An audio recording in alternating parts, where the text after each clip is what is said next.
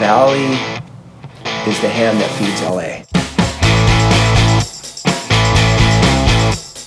The mission for Los Angeles is in the Valley.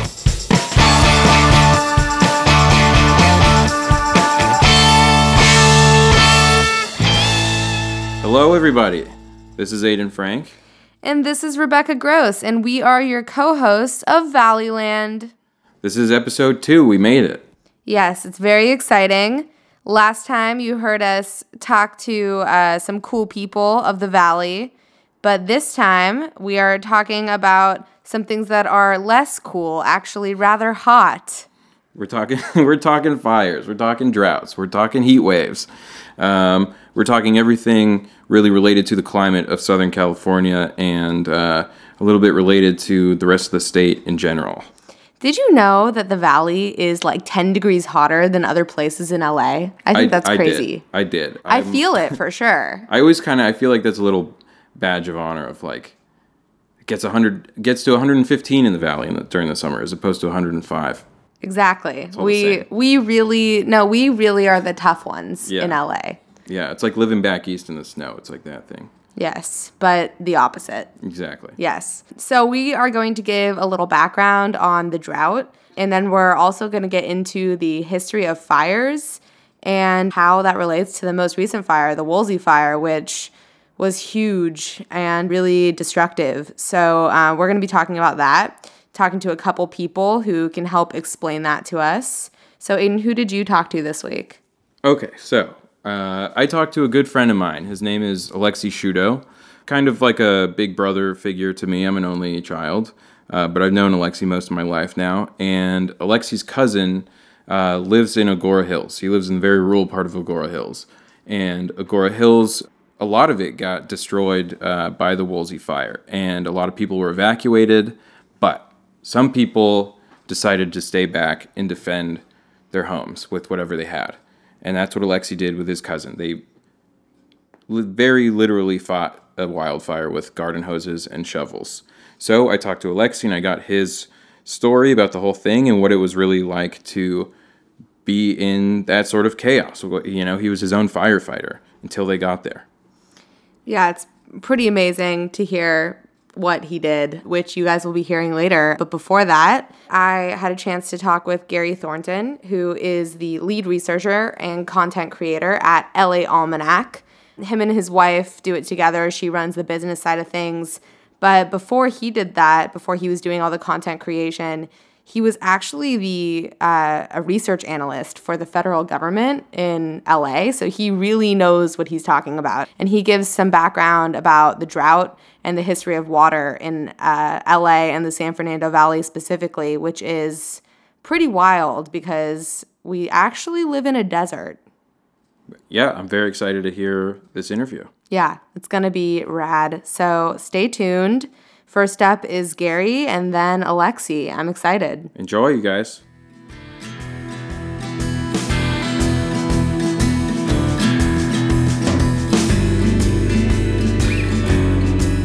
So, I guess to start off, can you tell me a little bit about what LA Almanac is and how it got started?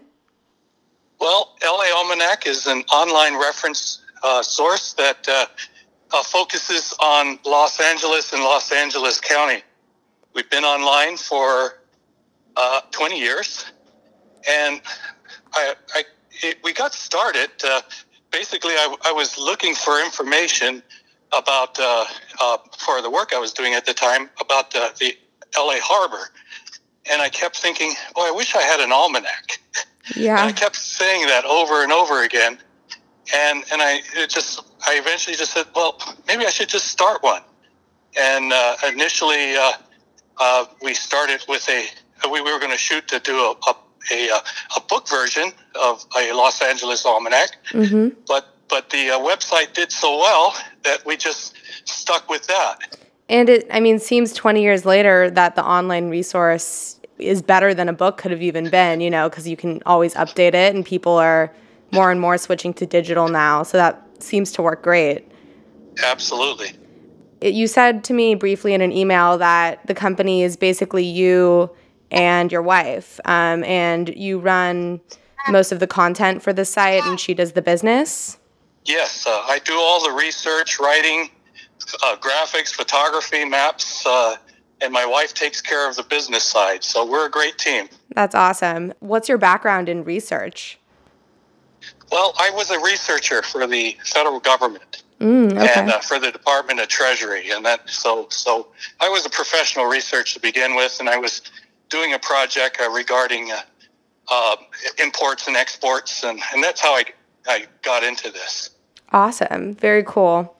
So, what type of things do you cover on LA Almanac? I noticed that there was a huge variety of different subjects and um, different types of things that are covered. So, how do you decide what you cover and what is currently being covered right now?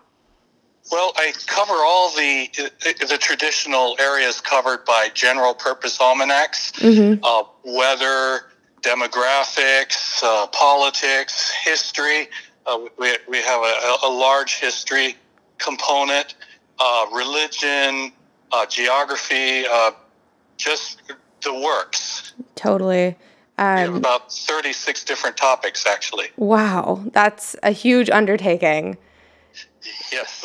I, I, I call it my 900 pound gorilla. I love that. Yeah, it, it definitely feels that way. But it's awesome that you keep it up and keep it updating and everything. So you you said that you're working on some history projects when it comes to LA's history of water and you said that you have a very large history section. What does LA's history with drought and wildfires look like? I mean, we just obviously experienced one of the worst wildfires in our history. Does that show historically that that's been building up to this, or is that more kind of a wild card? Well, uh, as, as far as droughts, uh, LA is a, a Mediterranean climate, so we have long periods of dryness. Uh, but uh, in fact, uh, regarding a drought, I, I read somewhere that uh, in the very distant past, uh, the LA region had experienced what was believed an 80 year drought Wow. at, at one point, uh, which I, I hope we're not beginning another one of those. But, so uh, when when was that? That was you know, I, I wish I could tell you that off the top of my head. Oh, that's but, okay. uh, it was distant history, long before any of us were here. right. Okay. So yeah, so it does seem that things are starting to head that direction, I guess a little bit, but hopefully it's not that bad. Yeah, well, you, you know, over the last, uh, since LA has been keeping weather records since 1877, uh, we, we've averaged about uh, almost 15 inches of rain each year. And and uh, uh, we've done we've been pretty close to that each decade, except the last 10 years. Okay. Uh, it, it, it, this this last uh, decade is shaping up probably to be the driest period since uh, the 1870s. Uh, uh, if, if the trend continues, it looks like uh, we may have uh, average only uh, less than 11 inches of rain a year, which which basically that's a record at least Right. since 1877.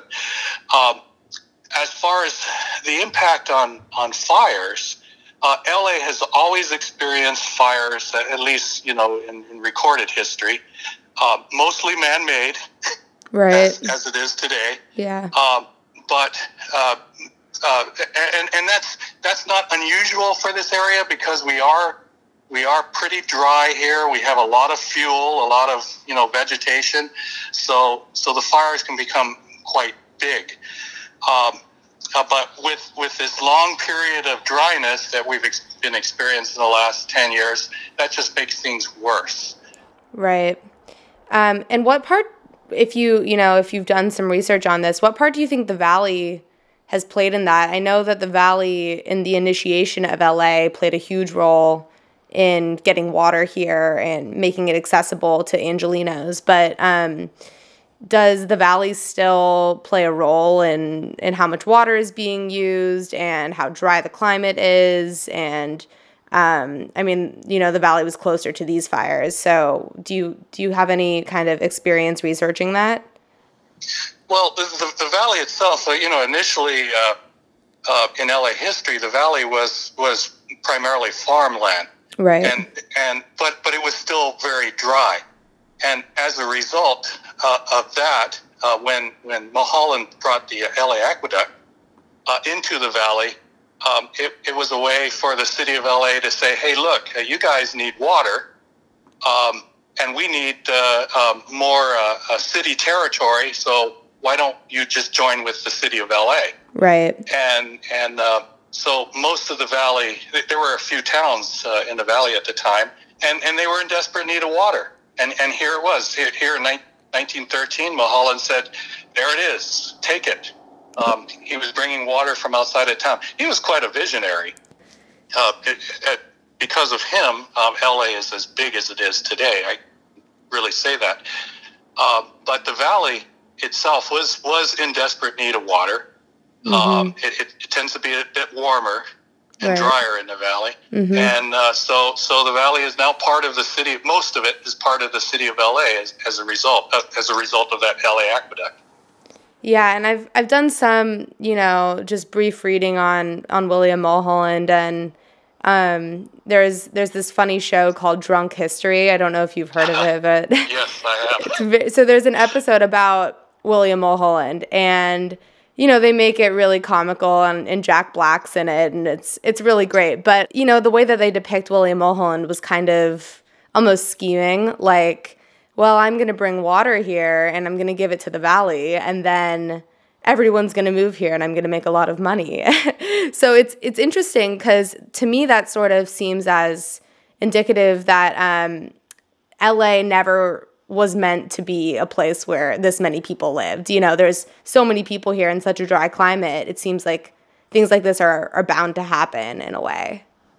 Yeah, it, it actually, in its natural form, the LA base can can said to be able to sustain with its average rainfall about five million people. Okay. Well, well, we have we have ten million people Right. in LA County, and, and that's why I say Mulholland for for whatever faults he may have had, he was a visionary. He he saw that LA could be a lot larger than it naturally uh, could be. Right. Uh, and, and and in his day, LA had was only about the entire county only had about half a million people. Uh, so, which is just slightly larger than the city of Long Beach today. right. Uh, so, That's unbelievable. So it's it's definitely grown and I guess the question then becomes less of where did the water go and more of well, all these people are, you know, there's not enough water to sustain all these people. right. Huh. Yeah, well that's that's crazy to think about um, sort of what's sustainable here and and maybe why that's kind of making things how they are. Is there do you think that there's anything in your research that you found that shows like, you know, what Angelenos could do um, between like, you know, shorter showers or watering their lawns less? I mean, I know these are all classic solutions, but um, yeah.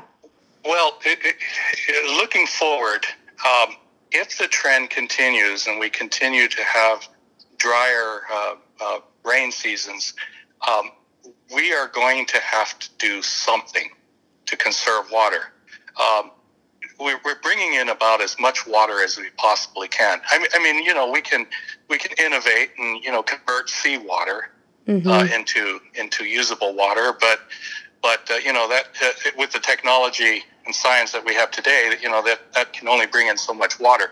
We're, we're going to have to, to look forward, L- like Mulholland did, and, and say we're, we're we're going to have to find some way to to be able to provide water for 10 plus million people uh, going going forward. Um, when when it seems the supplies of water it, it is dwindling. Right. So it, yes, uh, if that means shorter showers, uh, uh, then that's what we're going to have to do. In fact, I was just thinking uh, last night about uh, uh, there was a city in, in South Africa. It Was it Cape Town? I'm, that, I'm that was sure. basically facing day zero as Yeah. far as uh, water. Uh, LA could potentially be there someday. Right. Where does LA get most of their water from now? LA, uh, most most of our water uh, comes from uh, the Owens Valley and the Colorado. Okay, so it's still coming from there. It, it's the most of our water is coming from outside our Mm-hmm. region. Yeah. So either either there needs to be a miracle to bring more water in or we have to get creative. We, we, we may need another type of Mulholland. To, to come in and be innovative and figure out a way to uh, to provide water for this region. We, we need a, a new Mulholland.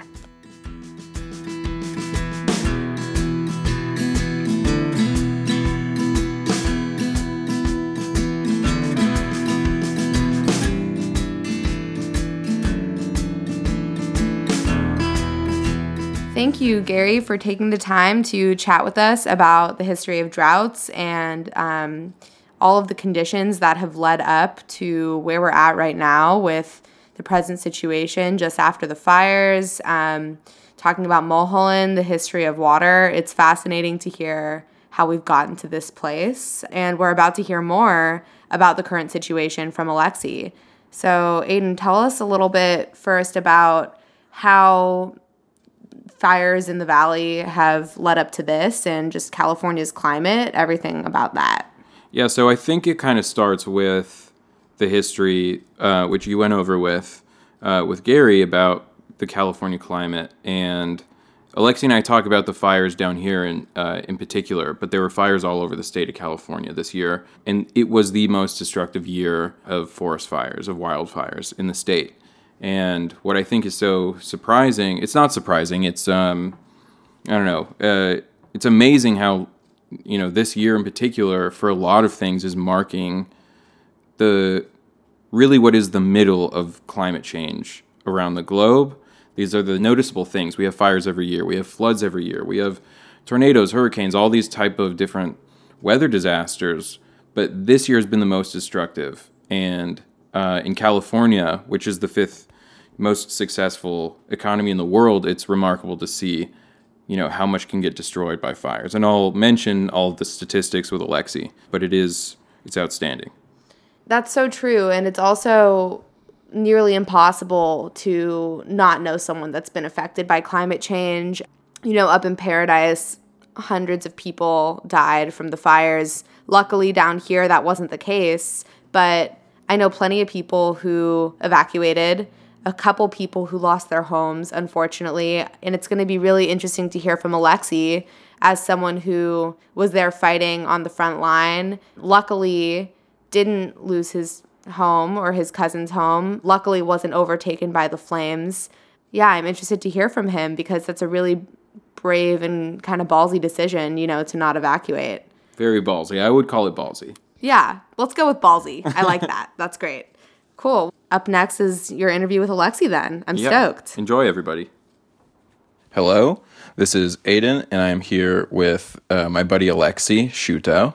We went to elementary school together at Balboa Elementary in the Valley, and we're talking about uh, the fires from uh, last month. So, just a little overview. 2018 was the most deadly and destructive year for wildfires. They burnt almost 2 million acres across the state and killed 102 people. And the Woolsey fire was the one that started in Thousand Oaks or Malibu. It burnt almost 100,000 acres, uh, forced more or almost uh, 300,000 people to evacuate, and killed at least two to three people. And Alexi had a front row seat to the fire. Uh, so we're going to talk a little bit about that. Yeah, what's up? This is That's how I welcome myself to the show. yeah. So, um, your cousin Jesse lives in Agoura Hills, which is a little bit outside of the borders of what we're considering the valley for the conversation, but it's the closest that the fire really got to the valley. I think it creeped over maybe into West Hills, but um, that was where a lot of the flames were concentrated.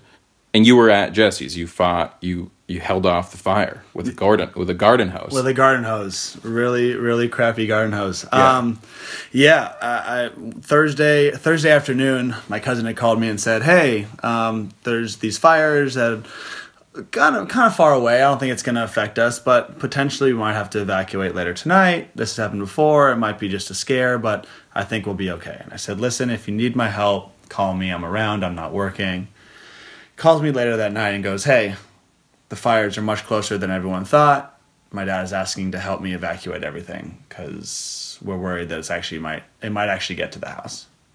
So when I get the phone call, I'm expecting to just help evacuate some stuff and then get out of there. So I I roll up in in jeans and some vans and a sweatshirt, not expecting that a couple hours from now I'm gonna be ten feet away from thirty foot flames. Yeah. So wait, what was it like when you got to the house? Because it's kind of a like rural part of Agoura. It's in the like canyon area.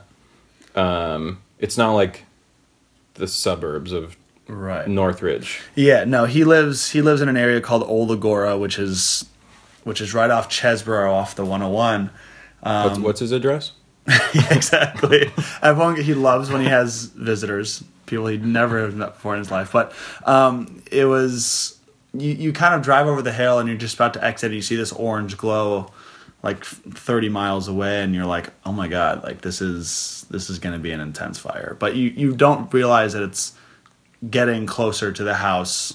You just see this glow and you're like, "Wow, this is crazy." So so we're in this really nice area. It's it's this whole area is everyone has a horse, everyone has stables and large amounts of property, and it's just a very old, secluded area. Yeah. Did you help evacuate Jesse's So- livestock? yeah, so we so we get there and we have a trailer waiting and and we evacuated both of his horses, his three goats.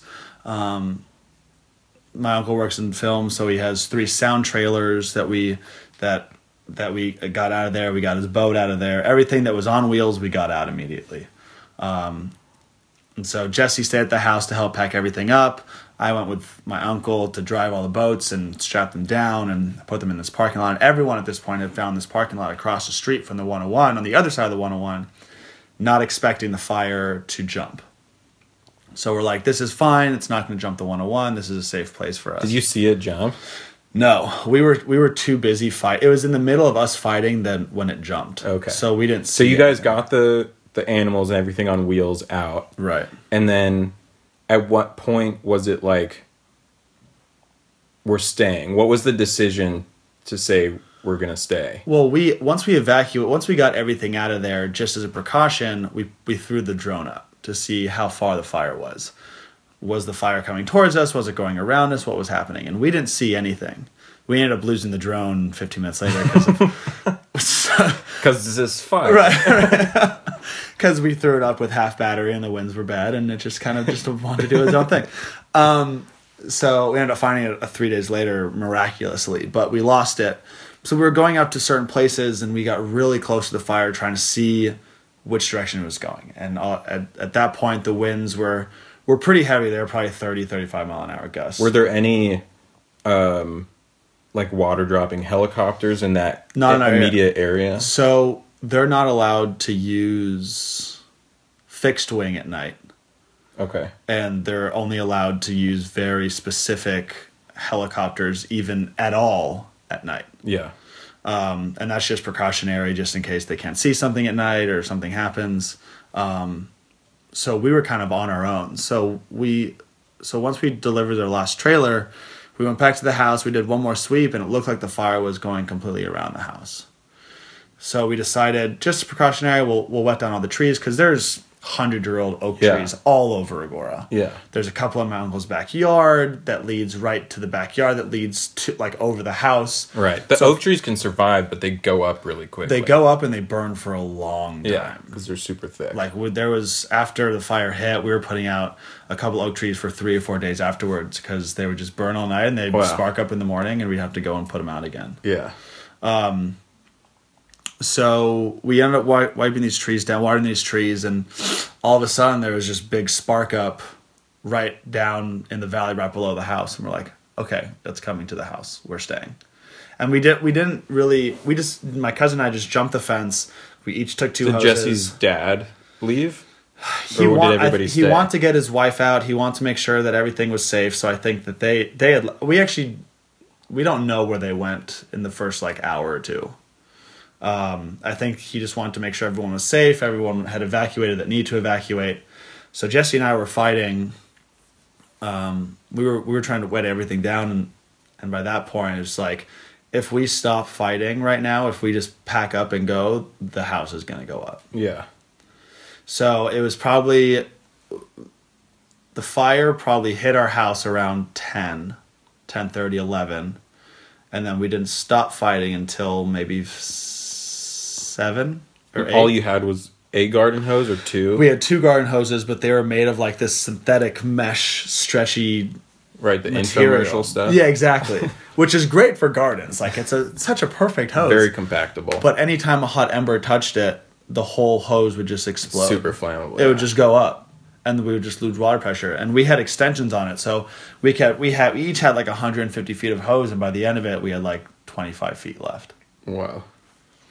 Um, Jesse, had a So what was more- like the the strategy for wetting stuff down? Was it to like I mean obviously just misting stuff isn't going to hold off Right. flame. So were you drenching stuff or you just kind of letting it flood? we were drenching stuff, and luckily the hoses like right at the top of the hill as it was cresting. I mean, no joke, these are like 30, 40 foot like heat walls. Yeah. like flames were going, and there was little flame tornadoes because the winds were blowing so heavy. And you're watching this, and you're like, "Oh shit!" Like I've seen this in a movie. Yeah. like I eh, we've seen. was the whole Backdraft. area just hot? It was just hot.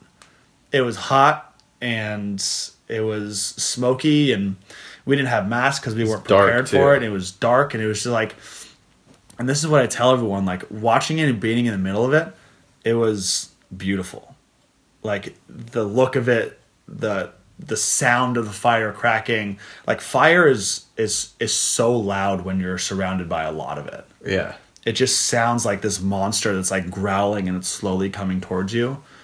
And fire, like I've always loved fire, and just like seeing it that up close, like oh shit, like this is beautiful, but it's so like it was just like incredibly scary. Yeah. And at no point, like at some point, I'm like, I'm if I feel like I'm gonna get hurt, I'll probably run away, or not run away, but like I'm gonna go back to the fire line, I'm gonna go back to the house, and then work my way that way.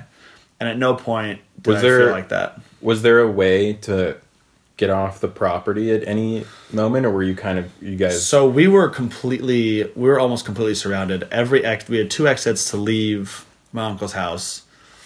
One of them leads to a one lane bridge that ended up catching on fire and falling out. Yeah, So we people only saw have- photos of that. Right. So we only had one exit, and that exit was closed down because there were fires trapping everyone in. So even if we wanted to leave, we Yeah. couldn't physically get our cars out. Like we were just in the middle of this fire circle. Yeah.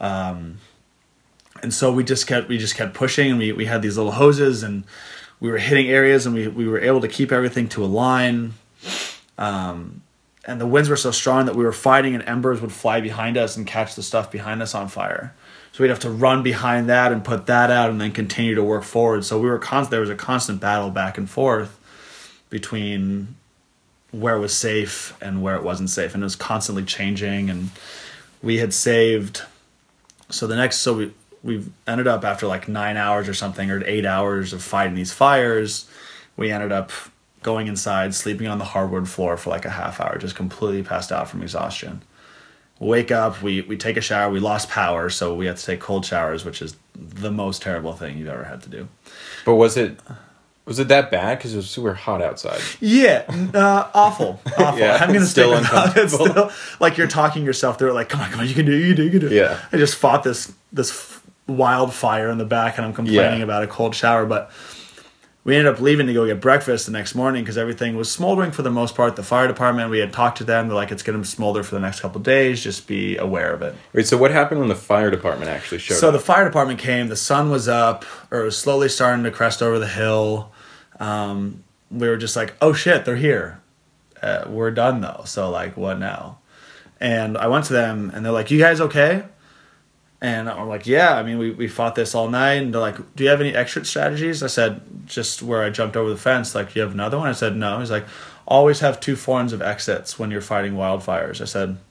Cool. Like if I'm in class, I'll know. Yeah, that. yeah, like, yeah, cool. yeah. Let me just write When that I take down the fireman Right, exa- exactly. And he started walking away. I said, "Can you help me blast this area? Because there's still some hub embers." He's like, "No, it's just gonna keep pushing." no, get- that's kind of a waste of water. right, totally. And I think that's what they were trying to realize is that this thing was zero percent contained. It's only growing bigger and it's only becoming stronger. They have to realize that they have to be water conscious, or else they're just going to use all the water in the whole city. So we had had it contained mostly in our area. Um, and they would do spot checks over the next four days, and they would they help us put out some bigger trees that we couldn't put out with normal hoses that our hoses couldn't even reach. Um, but I mean, it was it was a hell of a trip. They they want to help, but they realize that the civilians that were there to help with little hoses that were containing it for the most part around their area, and they realized that we were able to do the job ourselves. Yeah. That's pretty crazy. It was crazy. It was it was a hell of a thing, and my brother and my my sister in law kept saying I was an idiot and for doing that and putting myself in harm's way, and they're like, my sister in law was like. Um, Alexia, have you ever thought about being like a, a first responder, or like a firefighter or something? And I go, I, I don't know. Why? She goes, because there's something in your brain that doesn't turn on when you're in dangerous situations and you shouldn't be in those situations. And I go, oh, cool. That's that's fun. Um, nice little stab. yeah, just uh, my heart hurts a little bit, but it was. I think when I was in there, I'm like, I'm going to put myself in. Like, I have burns on my legs, and I had a couple burns on my arms from embers flying, and like holes in my pants and in my shoes, and and I was I was literally watering my legs and my feet to make sure that they wouldn't burn um, even more. And I and I'm thinking, this is a house that I grew up in. It's not my house, but this is my family's house, and I'm going to do everything in my power to make sure that it doesn't go up. Yeah. And that's and that's what we did, and we held it back, and we saved two other houses next to us. Um, it leaked onto their prop. The fires leaked onto their property, and they weren't home. They evacuated because they listened to the sheriff, and we put out fires in their house. And the next door neighbor, a few days later, once everyone started to come back in, uh, we started getting more help. So it was when the fire happened. It was me, my cousin, and one of his neighbors. A day and a half later, almost everyone had returned. So we had like 10, 15 people trying to put out fires and with chainsaws and, and hoses and buckets. And in Agoura, this whole area is heavily protected. The oak trees are heavily protected. So any other time, if there wasn't a fire and there's and you're cutting down oak trees, it's like a federal offense. You're in prison, you're serving jail time, Right. there's a lot of money. And some of these limbs were just on fire and we had we had started cutting stuff down and one of my cousin's neighbors is a sheriff also. He goes, You guys have one hundred percent permission to cut down whatever you need to to make sure this stuff doesn't spread. Wow. Which was which was crazy. Well, that's part of. I mean, that's a whole other. It's a whole other topic about the fires, but there's this controversial conversation about the conservation of of these at risk areas because you know what happened in Canada, I believe, like a few years ago. There was that fire that got totally out of control. Did did similar things to what it did in up up north Yeah. in Northern California, but it turned this town into a ghost town. And the conversation after was like, well, a lot of those trees that ended up being fuel for the fire were dead, and nobody, like conservationists, said no, keep them up, just let nature do its thing. Yeah. And you know, safety people are saying no because if something happens, this is just going to get out of control. I mean, we we took we, we take full responsibility for the fire because we weren't raking it. Because the president said that if if we raked the forests and these wooded Yeah. areas, then it wouldn't have happened. So, our bad for not raking the outside.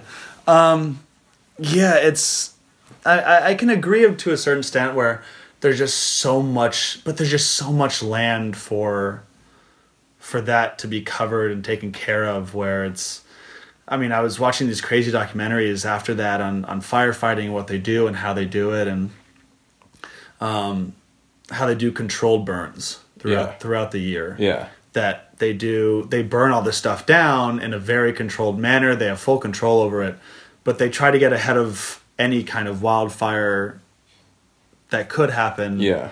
so that at least some areas are already burned. So when the fire gets to them, it slowly starts to die out. But Yeah. there's just so much land for that to happen that we're gonna we're gonna miss some. You know, Yeah. I mean, it's it's not gonna it's not gonna happen. But um, Is that something you think about in the future of being a, vo- a volunteer firefighter? I mean, it was such it was such a rush. Because they have reserves, right? Similar to the police department. Mm-hmm. Yeah, I mean, that they're they were asking for there's places that you could go and, and you can help firefighters out. And and like as soon as I did that, I started looking at gear and and what to wear and what to bring and what I can do. And it was just such a rush that it was like I have I've always had a big respect for for fire and paramedic, but I think after that it was just like these guys are here to save lives. Yeah. and we were listening to the news and watching TV, and there were trucks coming from 600 miles away coming to help. Like we were seeing fire trucks in Agoura Hills. Canada. Yeah. Canada always comes down. I mean, we, help. we always use their their super scooper. We have they have two planes that they bring, the yellow ones that you always see, yeah, the Canadair. the Canadairs, um, and we always use them. Canada is just like, oh, you need, oh yeah, fires here, take them. Um, and we, we were seeing stuff in Agoura, cities that we've never even heard of. We're like, where are you guys from? Like, oh, we're we're we're in Arizona, we're in Nevada or something. We Yeah. came down to come help. We're like, holy shit! cool. Like we just had, it was such a cool thing seeing how much support we had from Yeah. everywhere around us where everyone's there people like there were certain engines and and departments who were volunteering to come out and they were like please let us come out and help Yeah. like we have we have the ability we have the equipment we want to help Yeah. That's really cool. yeah. Um, one last thing. Has did the did seeing the fire up that close uh, make you think about like fires in the future? It, getting really close to the valley like we you and i live a couple streets away from each other but we're in a part of the valley that i don't believe will ever be at a huge risk of any type of wildfire because it's suburbs it's big roads and cement all over the place but did it give you any thought of like what it's going to be like the next time this happens? Yeah I, what you said was i don't i don't think our houses are ever going to be in danger but i think that my uncle's house every time there's a fire could always potentially be in danger because there's still a lot of trees that didn't go up. Yeah. Um, there's still fuel to burn. Um, and so, because I had uh, just being in that, I just felt like I had a responsibility. I'm an able bodied person who has the ability to help where necessary. yeah And saving these houses and being in this situation and having this kind of no fear personality when it comes to stuff like this, I, I is like the next time this happens, I will be able. I'm gonna buy all the necessary gear. Yeah. So when it does happen again, I can go and assist where Yeah. possible. I, I think that because I'm able to, I think I have a responsibility to. And I and I feel like because I've experienced it once and I was so close to it, and I, I feel the ramifications from it, and we we got out on the positive side with our house still standing but there are some houses next to us that weren't so lucky and and people come home to just dirt lots because their house has gone up and if only someone was there maybe with a hose or something to help even even a garden hose. Yeah. And that's where i learned that you don't have to have like a police fire hose to do something. Is that something you guys are going to invest in? I don't yeah you yeah get commercial. I think that the very next day I, so my uncle's house is rated he had put fire hose rated pipes in the backyard. The really big ones? The big ones just in case. Um, but the output was the normal garden hose Yeah. so he's going to update Yeah, everything yeah. on his end he's going to get one of those pumps for the pool so you can use the pool water with the big hoses i think it's one of those things where it's like you never think it's going to happen to you yeah and then when it does and you come through it to the other side you're like all right how am i going to prepare for the next one yeah so um, I'm ready for it if it happens again.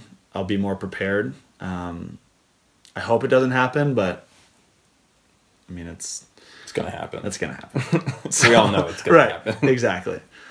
I mean, hopefully the fire hoses don't burn out. At one point, we were so I had my hose had completely blown up.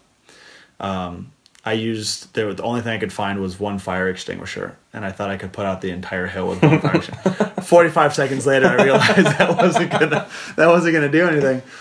And my last option was this little metal. using fire extinguishers in those situations isn't great either because if they heat up uh, like to yeah. a certain I mean, I almost extent- threw it into the fire and let it explode and let it put it out itself, Yeah. but I didn't want to die. Yeah. Uh, and the third thing, once I finally realized I had nothing left, I had no hose, I had no water, I had nothing.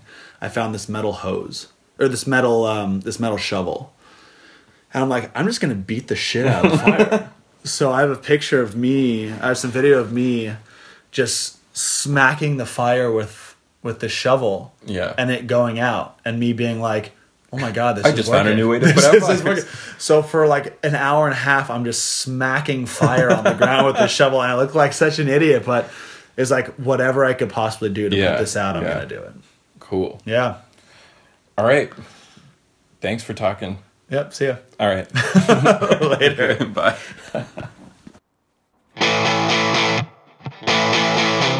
Thank you so much for joining us this week. There are a few people we really need to thank. Uh, this podcast would not be possible without Tom Spacinas. He mixed and mastered this podcast and made it sound as beautiful as it ended up sounding.